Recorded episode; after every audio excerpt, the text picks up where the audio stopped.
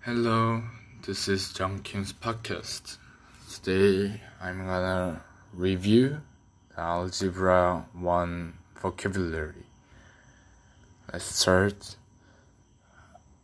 Abscissa, the distance of a point on a coordinate plane from the y-axis. When the coordinates of a point are given, the abscissa is given first. Algebraic expression, a number expressed using letters and or numerals. Axis, two perpendicular number lines which are the foundation of a coordinate plane. Binomial, binomial, a polynomial consisting of the sum or difference of exactly two, two terms. Cancel to divide the numerator and denominate, denominator by a common factor. Coefficient any one factor or product of factors in a given term is the coefficient of the rest of the term. Common factor a factor of each term of an expression complements of a set, the set of elements in the universal set that are not in an in a given set. Complete quadratic equation, a quad, quadratic equation containing both the first and second powers of the of the unknown. Conjunction, two inequalities joined by the word and. A conjunction indicates the intersection of two solution sets.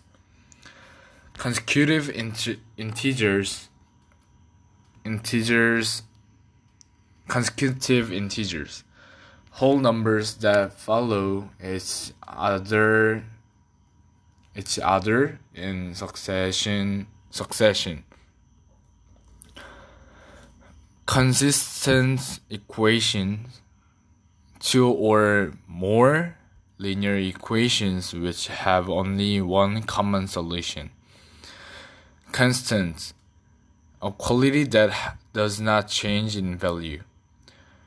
Cross multiply, to multiply its numerator of a proportion by the denominator on the opposite side of the equal sign dependent e equation, two or more linear equations which are equivalent equations and have exactly the same solution sets. Disjunction two inequalities joined by the word or. A disjunction indicates the union of two solution sets. Element or member of a set, its person, object, or thing in a particular set.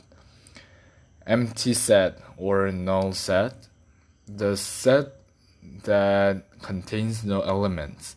Equation, an algebraic statement that two algebraic expressions are equal.